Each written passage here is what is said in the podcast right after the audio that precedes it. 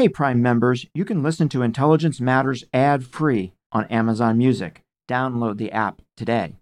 This spring, if you'd rather spend time enjoying your lawn instead of trying to keep it alive, there's good news. TruGreen is the easiest and most affordable way to get a beautiful lawn. All you have to do is water and mow, and they'll do the rest weed control, fertilization, aeration, and even some things you might not even think of. They'll do all of it, while you can do literally anything else. With TruGreen, you can have your lawn looking as good as a putting green. That's not hyperbole. TruGreen is the official lawn care treatment provider of the PGA Tour. TruGreen offers a satisfaction guarantee, and they have a verified best price promise, which guarantees you the lowest price with no compromise on quality. You do you. Let TruGreen do your lawn care. Visit trugreen.com to get the best lawn at the best price with the best people guaranteed. Looking to instantly upgrade your Mother's Day gift from typical to meaningful? Shop Etsy. Get up to 30% off well crafted and personalized gifts from participating shops until May 12th. This year, embrace your creative side. You know, the side your mom gave you, and shop Etsy for custom jewelry, style pieces, home decor, and extra special items she'll adore.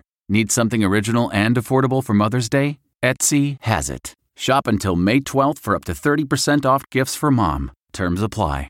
This is Intelligence Matters with former acting director of the CIA, Michael Morell. Brought to you by Lockheed Martin. Your mission is ours. Bryan Fogel is an American filmmaker. He is best known for his 2017 documentary film Icarus, which won the 2018 Academy Award for Best Documentary Feature and which was instrumental in the International Olympic Committee's banning of Russia from the 2018 Winter Games. Bryan is now releasing his most recent film, The Dissident, which chronicles Saudi Arabia's 2018 assassination of Jamal Khashoggi. We'll be right back with that discussion after a word from our sponsor. I'm Michael Morell, and this is an episode of Intelligence Matters Declassified Real Spy Stories, in this case, told by an investigative filmmaker.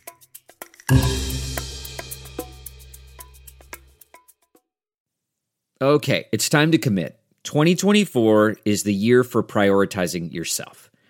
Begin your new smile journey with Byte, and you could start seeing results in just two to three weeks. Just order your at home impression kit today for only $14.95 at Byte.com. Byte clear liners are doctor directed and delivered to your door. Treatment costs thousands less than braces, plus, they offer financing options, accept eligible insurance, and you could pay with your HSA, FSA. Get 80% off your impression kit when you use code WONDERY at Byte.com. That's B-Y-T-E dot com. Start your confidence journey today with Byte. Bryan, welcome to Intelligence Matters. You're the first filmmaker that we've ever had on the show, and given the subject matter, it is great to have you with us. So welcome. Well, th- thank you, Michael. Uh, I've listened to you many times, um, and uh, honored to be with you and discussing a story that um, uh, has so much importance in our world.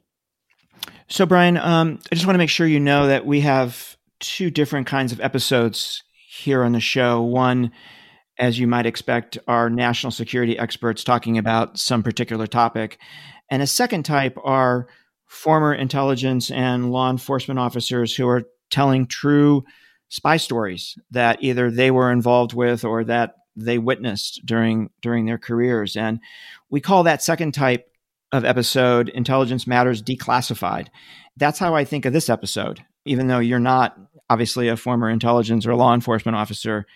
And i think of it as an intelligence matters declassified because the story that you tell in your new film the dissident is a true story of a covert intelligence operation. It's just not one that is particularly positive. So let me let me start, Bryan, by asking you to just tell our listeners what the dissident is about. Well, the the dissident um, is really, a, as I look at it, is the untold story, a thriller uh, behind the murder of Jamal Khashoggi, uh, the Washington Post Saudi journalist that walked into his country's consulate in Istanbul on October 2nd to be brutally uh, murdered and dismembered while his fiancee, Hatice Cengiz, uh, waited for him for marriage documents. And she waited for him for quite some time outside, and he never he never came out. It is uh, exactly, and um, you know, it's it's a story that I think I'm sure many of your listeners will recall, and uh, that just you know captivated uh, the world in its brutality, in its kind of ripped from the pages uh, uh, rendition gone horribly wrong, and all of the spy and intelligence thriller aspects uh, to it, and of course, you know, in the the, the tremendous loss. Um, I mean, the unfathomable loss uh, to Hatice Cengiz, who literally believed that he was walking into a consulate to get paperwork to marry her, uh, to then find out in the days that followed what had happened to the man that she loved. Um, and of course, there were many other threads to this story that the film, um, The Dissident, gets into and uncovers and unravels. Um, but the core of the story is is the murder of Jamal Khashoggi, the why, the how, and uh, and really shedding light onto what is happening uh, in Saudi Arabia. So, Bryan, when when and where can folks see the film? Well, the film is coming out in limited theaters, uh, you know, with COVID in cities where theaters are uh, available. December 25th, but it will be available across all video on demand platforms January 8th. So whether that's Comcast or DirecTV or on iTunes, you know, a- Apple or for rental on Amazon or Roku or Xbox, basically anywhere that you can go to rent a movie, The Dissident uh, will be available beginning on uh, January 8th.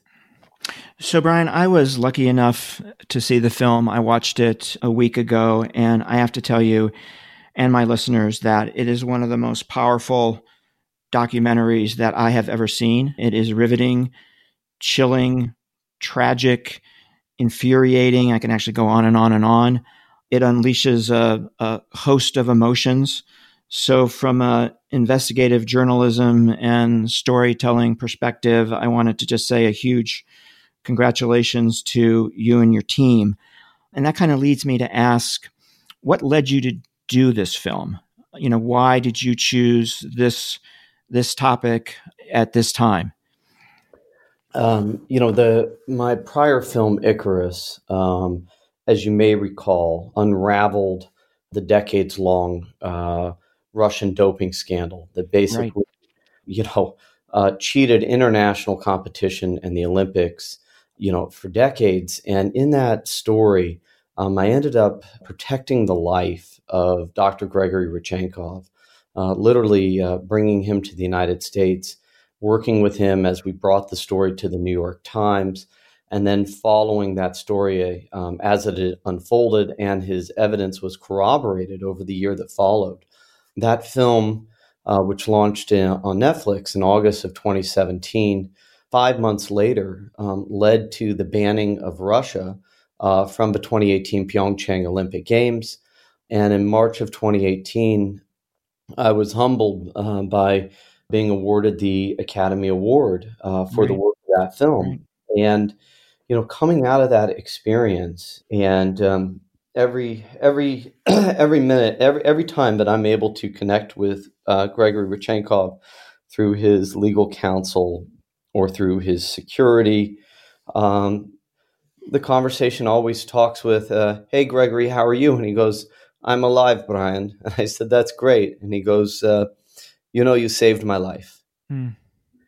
And uh, you know, uh, shouldering that that responsibility or burden, and in the case of Gregory, um, he remains a whistleblower in hiding uh, with the target on his back for the rest of his life as as Putin uh, will continue to hunt him, um, gave me a feeling of a, of a burden and a sense of responsibility to keep telling stories that I felt mattered. And in the murder of Jamal Khashoggi, um, what I saw was complicity, essentially, with every government in the world continuing to do business uh, with Saudi Arabia and the kingdom despite these horrific uh, human rights abuses.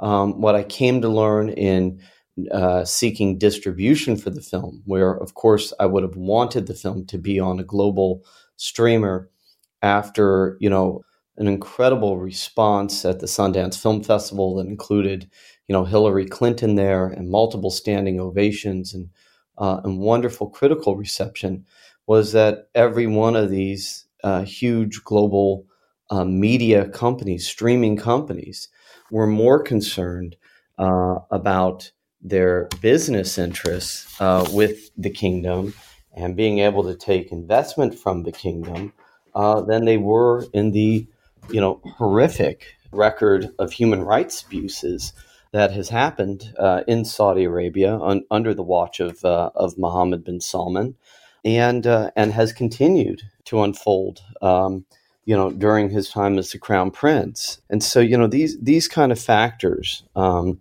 that happen, I guess, compel me to want to tell stories like this. You know, I, I decided essentially um, in mid October, as Saudi Arabia had in fact uh, admitted that Jamal had in fact died inside that consulate, I thought to myself, this might be my next film.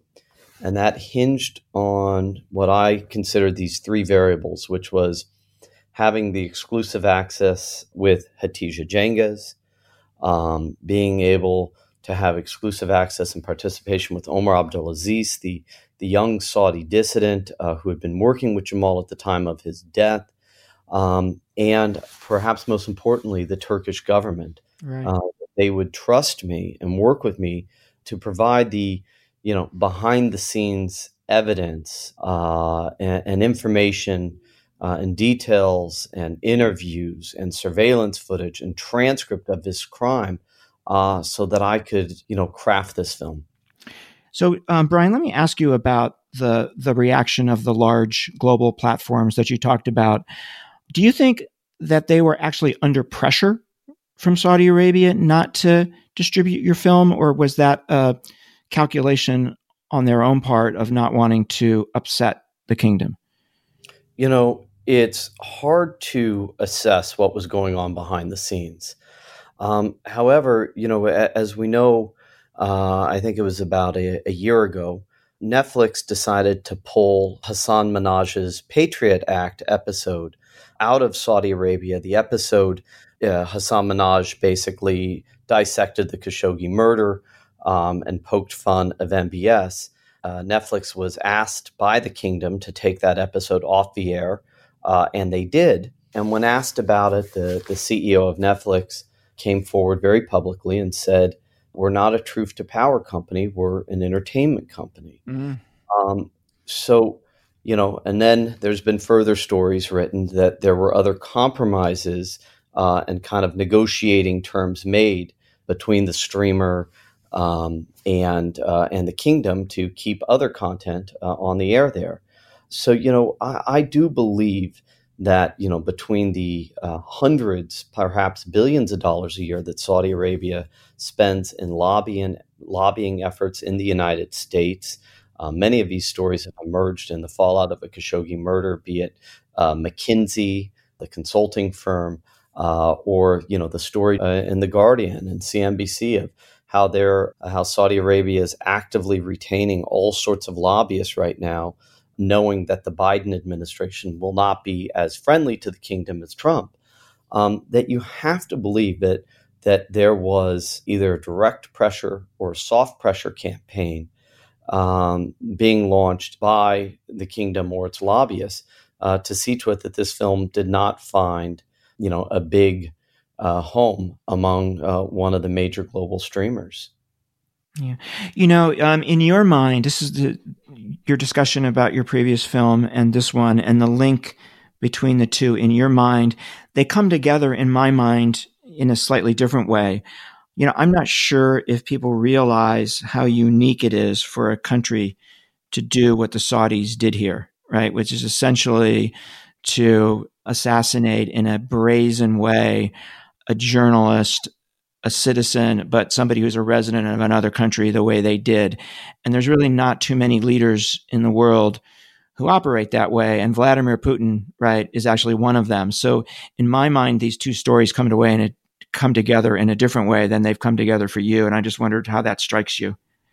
Well, I mean, you're you're spot on in in this assessment, and you know, I don't I don't believe that Jamal Khashoggi uh, would have been murdered, especially in the in the way that he was, had other authoritarian regimes. You know, uh, meaning uh, uh if you if you look at the Putin playbook, right? Just in this latest poisoning of of of uh, of Alexander Navalny, the opposition leader in Germany, you know, many things you can glean from this. First of all, is while there might be um, a a global, you know, uh, universal, I guess what you what you would call a smack on on the wrist uh, for crimes such as these. It's not like any member of the G20 is actually enacting sanctions, actually taking action outside of the Magnitsky Act, which Bill Browder, um, I'm sure you're you know who you're right. aware of, you know has has made it his personal work uh, and his life work to basically go get these Magnitsky sanctions. But um, it, it's not like it's not like anyone's ever doing anything about it. Even Angela Merkel in the fallout of Navalny meter, uh, Navalny murder, while she you know uh, made statements that this was terrible, and while intelligence you know confirmed that this was in fact Novichok, Novichok, the poison, and that they believed with high confidence that you know Putin and Russian intelligence was behind this. Um, it's not like there's a true punishment from this. You saw this, of course, in the in the fact uh, in the murder of uh, or poisoning of, of Skripal, and you know, and the genesis of this is 2006 with Alexander Litvinenko, where here a former KGB FSB spy defects uh, to London and is poisoned by polonium, basically nuclear radiation uh, that could have only come uh, from uh, essentially you know Russian intelligence and and Putin, and nobody took action. And so what these authoritarian uh, leaders are learning, and even look at you know the poisoning of Kim Jong Il's uh, brother, brother, uh, right? Uh, you know, is, is that is that while this behavior might garner newspaper headlines and might you know get world leaders to condemn these actions, there's actually no true punishment uh, for these crimes. And, you know, even in the aftermath of the Navalny death, and Putin was, you know, interviewed by this, you know, you go, oh, did, did you poison him? And he goes, absolutely not. He goes, well, what do you, but he is a traitor and treason is the highest crime and, and treason uh, is a crime that should be punishable by death. So, I mean, I he, mean, he admitted it. He absolutely admitted right, it. Yeah. Right. I mean, you know, in in in his roundabout way, he flat out admitted it. So, I mean, and, and so so what we're seeing and is do do we believe that Saudi Arabia and MBS thought that there was going to be a bug inside that consulate um, that was going to know all the details of this, on top of his fiance waiting outside for him, on top of him leaving his computer and devices with her, uh, on top of all the surveillance footage that Turkey was able to gather to find the body double and and the investigation to uncover that they had ordered 70 pounds of meat, uh, literally uh, in, in, the minutes that followed uh, his murder to go burn his body at the consul general's home in a tandoor oven. Of course, uh, Saudi Arabia was not uh, anticipating that, but I do believe that they felt that they could get away with it. And you know, and if you look at their relationship with the Trump administration, I mean, Trump has publicly come out and said, you know, uh, I'm not jeopardizing our relationship or the weapon sales or the billions of dollars in business you know, to take action against this crime. And in Bob Woodward's book, caught on audio tape, Trump, you know, bragged that he saved MBS's ass. Mm-hmm. Um, so, you know, so clearly there was a high level decision made, um, regardless of them getting caught, that they believed that they could get away with it, and they have. We're going to take a quick break to hear from our sponsor. Then we'll be right back with more of a discussion with Bryan Fogel.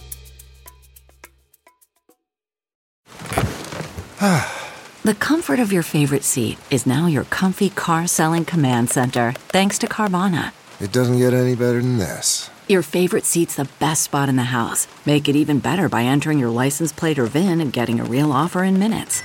There really is no place like home. And speaking of home, Carvana will pick up your car from yours after you finalize your offer.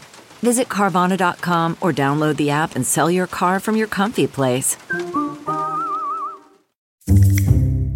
Bryan, I want to ask you about the access that the Turks gave you. And I'm wondering two things. One is one is how difficult was it to get that and why do you think they did that at the end of the day? Look, um, you know, uh, they're uh, gaining that trust of the Turkish government. Were ultimately, you know, the only way to have gotten those interviews um, clearly was the president, you know, giving his blessing to his chief prosecutor and to um, uh, you know, he's the Bill Barr Department of Justice and his forensic examiners and his spokesperson, his official spokesperson, who's considered the second most powerful man in Turkey, Fahrettin Altun, uh, to discuss this matter. And um, you can look, you know, far and wide, and none of these guys have ever sat for an interview in regards to this case before.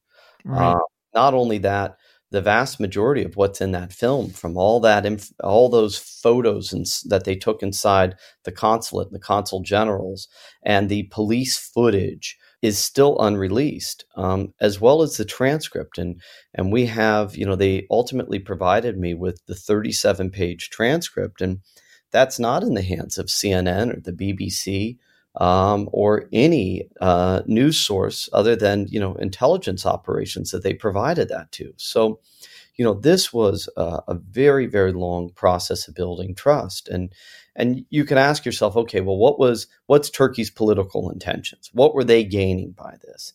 And I don't have the answer to that. And of course, Turkey has their own human rights issues, journalists jailed, uh, just uh, last week, there's a story that they've you know imprisoned I think 186 people for life in the uh, in the coup attempt uh, in 2016. But um, in this case, in this matter, Turkey has been and still is on the right side of history, on the right side uh, of this matter, and uh, and so to me, I made a very um, I guess uh, uh, I made a, a bargain with with the Turks in in saying that listen, I am a truth teller. I'm a documentary filmmaker. I'm here to shed light on this story. I'm not here to disparage Turkey. Uh, that's not the film I'm making. And if you guys trust me and allow me to have this access, I'm going to do my best uh, to bring this murder and atrocity into a cinematic uh, art form and hopefully to shed light uh, on the story behind this story. And, uh, you know, they agreed. And I spent, I mean, for every day that I would get to shoot, you know, in, in Istanbul, there was another 10 days of meetings mm. um, in, in that sort of trust building. And, and that is kind of how the ac- access was gained uh, and the trust that ensued that, you know, Turkey was trusting me. I was trusting them. And this story was important to both of us. So, Bryan, you mentioned earlier that your previous film, Icarus, actually generated a reaction, right? It led the International Olympic Committee to ban Russia from the 2018 Winter Olympics. Are you hoping that this film generates some sort of reaction um, that gets the United States to finally bring some justice to, to what happened here? You know, um, listen, the timing, the release of this film, um, in some ways is is really great um, because had it released um, essentially during the Trump administration, while it would have shown uh, the Trump administration's desire not to hold Saudi Arabia accountable, despite both the Senate and House of Representatives passing legislation uh, to block weapon sales to the kingdom uh, putting forward bills to enact sanctions against Saudi Arabia for the murder of Jamal Khashoggi. All of these measures essentially were vetoed uh, by the Trump administration. And in the film, I intentionally didn't want to create a bipartisan film. I, I wasn't trying to create a, a film where you know 47% of you know voters in the United States were going to go, oh, this is propaganda. And so, you know, to that extent, the facts are the facts.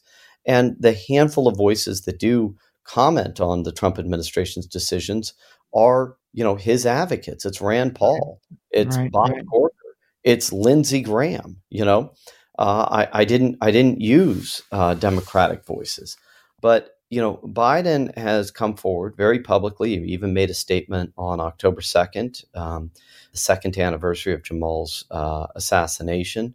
Um, that if elected president, he would work to hold Saudi Arabia accountable, that he would re examine the U.S. Saudi relationship.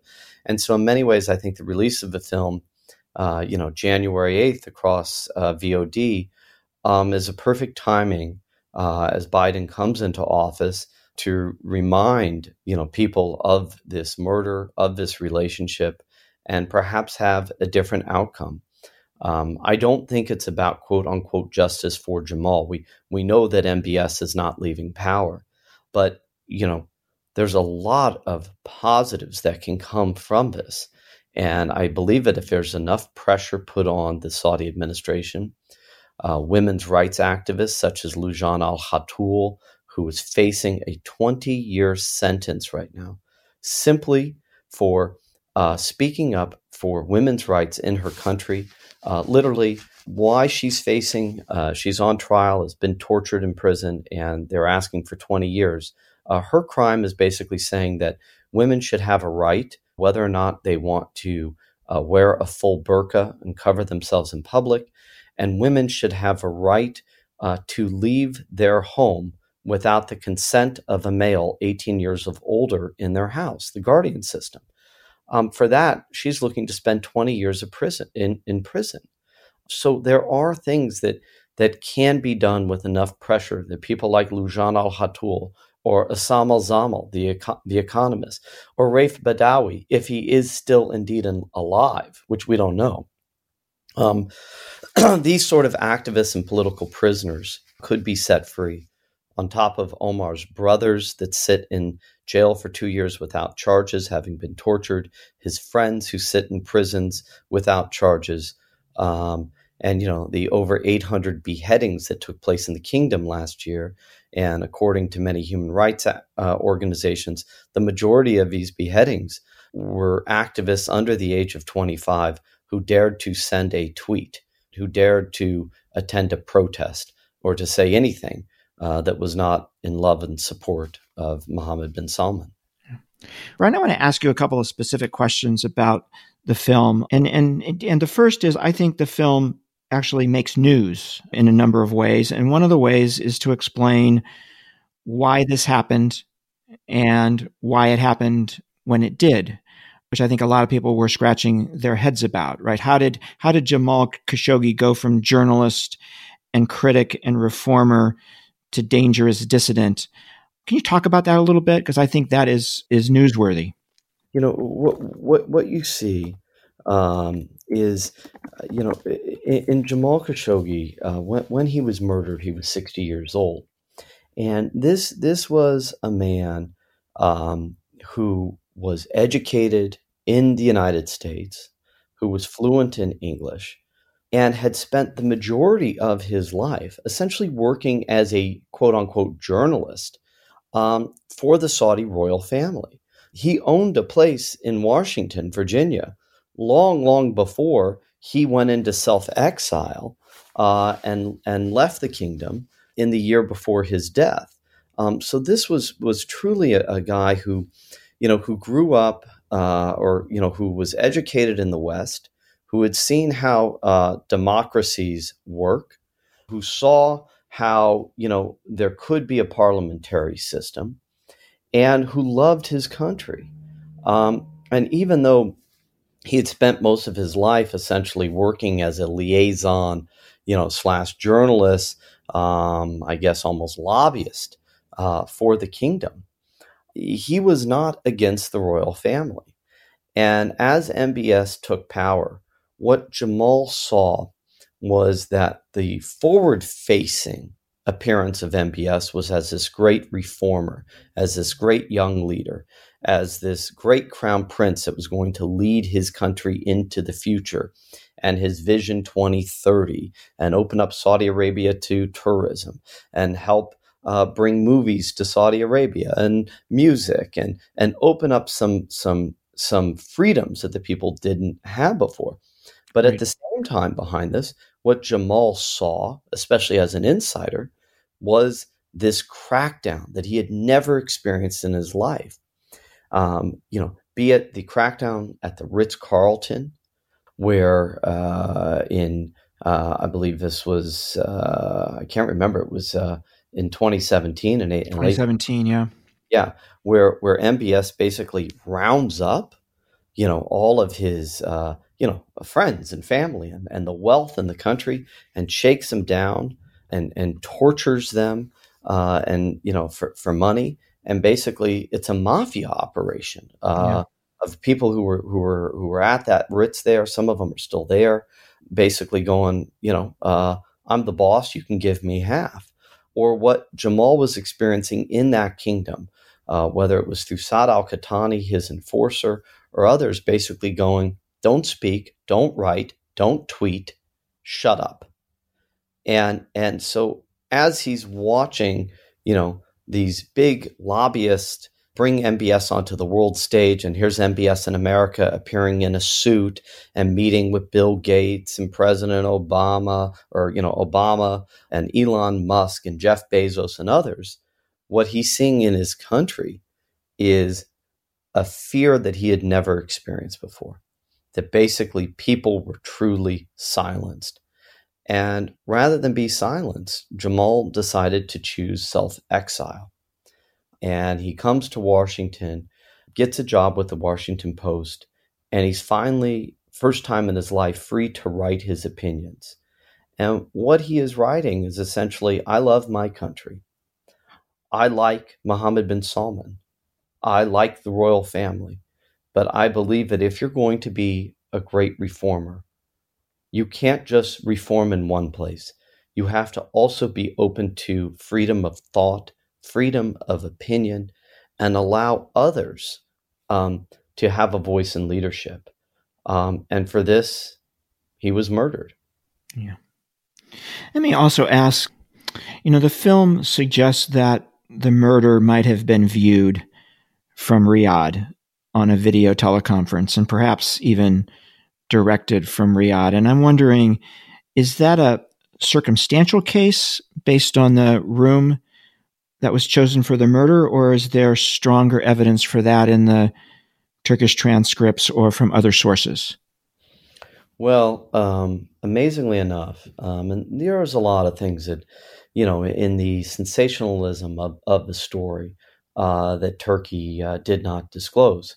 And part of the transcript that I have actually contains a lot of pieces, um, essentially in the days leading up to the murder. And, and one of the things that the Saudis do is two days before they murder Jamal, they literally send um, a technology, um, you know, uh, expert entourage to sweep the consulate for bugs. And somehow they do not find the single bug in the consulate. And that bug was in the media room. Uh, and you see this photos of this uh, uh, in the in the film. And the reason why that room was chosen was it was the only room within the consulate that had a secure video connection and secure way to communicate back to Riyadh. And so I guess the choice was made that hey, if there was a bunch of bugs or whatever that was, they'd probably be found. Um, but if there was just one and if there were sensitive communications, this was the room it should be in. And that, of course, turned out to be the room uh, that Jamal was murdered in. In the transcript that I obtained after he is murdered, uh, right before they go to uh, dismember his body, the transcript basically goes dark for uh, about an hour and a half. And um, while I don't know this to be the case or true, what I was essentially told or was implied was as they uh, dismembered Jamal, uh, they made a call back to Riyadh to show Riyadh, whether that was Saud Al Qahtani or MBS, uh, that you know Jamal was in fact uh, murdered and dismembered. And then there is a part in that transcript which you know I think is is uh, makes anybody's heart drop. Is as they're uh, removing uh, the the bags, the body bags from Barum. Uh, I think it was Mutreb said there was a, a, one of the bags contained apparently his hands in it. Yeah. Uh, he said, "No, no, no, leave that bag for me. Fingerprints." Uh, and what I was told and what was that implied was that they brought his hands and perhaps his head uh, back to Saudi. And you mentioned earlier, you mentioned earlier rendition, and there's you know there's some some folks who say this was a rendition gone wrong, right? That the idea was to take him back to Saudi Arabia and something went terribly wrong. Is it is is that your assessment, or is your, your assessment that that it was a planned murder all along? Um, the murder of Jamal was 100% a, a planned murder. I mean, you don't send 15 men, including the head of the, you know, uh, a forensics guy who performs uh, autopsies with a kit and a bone saw to Istanbul if you're not planning to murder him. Um, they they injected him with sedatives, and apparently they were literally embalming him while he was alive, so that the blood would co- coagulate uh, and circulate through his body uh, in his dying uh, moments uh, with a with a uh, coagulant and uh, and what you use when you embalm somebody.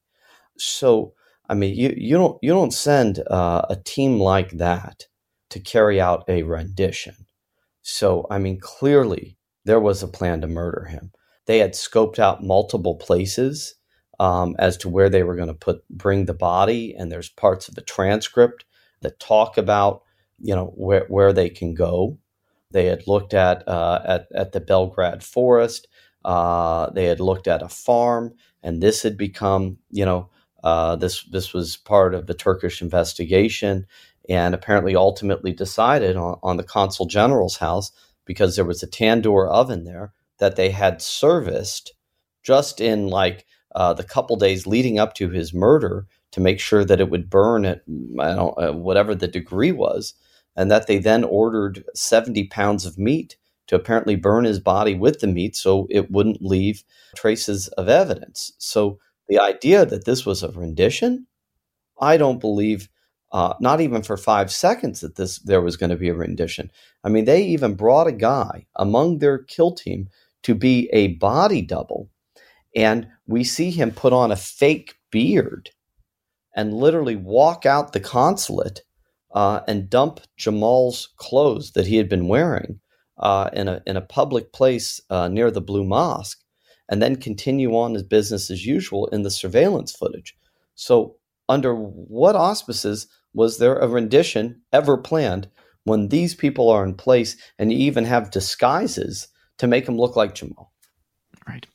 Bryan, you have been fantastic with your time. I just have one more question for you, and we're running out of time, so we need to be quick here. I'm just wondering if you find it all ironic that the main source of information that you use to nail MBS and the Saudi perpetrators here was collected by a Turkish intelligence operation that the world knowing the truth here and your film outlining it in great detail was the result of the Turks spying on the Saudis in a very significant way. I'm just wondering how you think about that. Meaning, uh, was this a, a, Turkish bug? Is that really your question? No, my question is I just wonder how you think about the fact that, that we know all of this, right? Because the Turks were spying on the Saudis. And, and just how you think about that. Well, listen, um, I, I think I think what we know about intelligence operations around the world is that they are intelligence operations. Um, we don't know until we know, right? Um, and and usually, um, whether it is you know Snowden uh, letting us know, you know what the NSA was doing, or It's disclosures that come years down the line, you know, when intelligence data can be released. Um, what we do know is that, you know, nations uh, and countries um, wish to spy uh, on each other, and most of the time, you know, uh, do so without disclosure. Clearly, you know, uh, Turkey and Saudi Arabia have, have had uh, tense, tense relations, and I, I think Turkey's um, holding Saudi Arabia accountable in this and basically disclosing uh, what happened and the details of this murder, you know, was uh, uh, was truly because Turkey understood that Saudi Arabia was trying to frame them for this murder, right. and so I mean the you know I, I mean Erdogan and his administration to understand that you would come onto Turkish soil murdered someone in such a capacity on Turkish soil in their own consulate, thwarted the investigation, uh, and then we're going to frame the murder on Turkey. As I saw it in meeting with you know countless Turkish officials, there was no money, no ransom, nothing that was going to be paid, you know, uh, to make this go away. In Saudi Arabia, one of the stories that I heard um, was in the days after the murder you know, Turkey was basically, you know, going to Saudi intelligence and to the king and going, hey guys, um, we have proof uh, that Jamal was murdered. We know you murdered him. We have the audio. We have the surveillance footage. We know what happened. You guys need to confess. And if you don't confess, we're going to confess for you. And Saudi Arabia apparently went, ha ha ha ha ha, whatever. You know, you don't have anything. And uh, they then said, we do, and you should come to Istanbul so apparently, Saudi Arabia sent a, an entourage to Istanbul. They played uh, the Saudis the audio and said to him, "Look, you're going to confess." Um, you know, I don't know the timeline they gave him. The next day, the next 48 hours, whatever it is, or we're going to confess for you. And uh, and so Turkey sharing this information with the world um, is the only reason why uh, we truly know what happened and uh, and I think it was a brave choice uh, by Turkey to do this because clearly, you know, had they kept this silenced, uh, I can only imagine there could have been, you know, a lot of bribes paid, a lot of you know various economic aid uh, for Turkey, um, a lot of you know uh, political ties reestablished, and the decision by Turkey and, and Erdogan was uh, no, it's more important for us to bring this story forward. The film is The Dissident. The filmmaker is Bryan Fogel. Bryan, thank you for sharing your time with us. Look, it's um, it's a it's an honor to be speaking with you, and uh, and I hope audiences will go and see it. You know, I did a, a lot of work to to craft the film into you know into a thriller, into a theatrical cinematic thriller, and so despite the um, you know the brutality of this murder, I really wanted uh, to craft a film that kept viewers on the edge of their seats in hope of not only learning but wanting to take action uh, and bring about change for so many that have been suffering in Saudi Arabia, and also um, you know Hatice Cengiz, who loved Jamal, his family, and uh, and Omar Abdulaziz, who you know to this day uh, his brothers and, and friends uh, sit imprisoned uh, simply for knowing him. Bryan, thank you so much. Thank you. Nice talking to you, Michael. That was Bryan Fogel. I'm Michael Morell. Please join us next week for another episode of Intelligence Matters. Intelligence Matters is sponsored by Lockheed Martin. Your mission is ours. This show is produced by Olivia Gazis, Jamie Benson, Jake Rosen, Paulina Smolinski, and Ariana Freeman. For more from this week's show, visit CBSNews.com. Intelligence Matters is a production of CBS Audio. Hi, this is Jill Schlesinger, CBS News business analyst, certified financial planner, and host of the Money Watch podcast. This is the show where your money is not scary. It is a show that's all about you. It's your questions that make it possible for me to provide unconventional and entertaining insights on your money and maybe more importantly, on your life. Follow Money Watch wherever you get your podcasts. You can listen ad-free on the Amazon Music or Wondery app.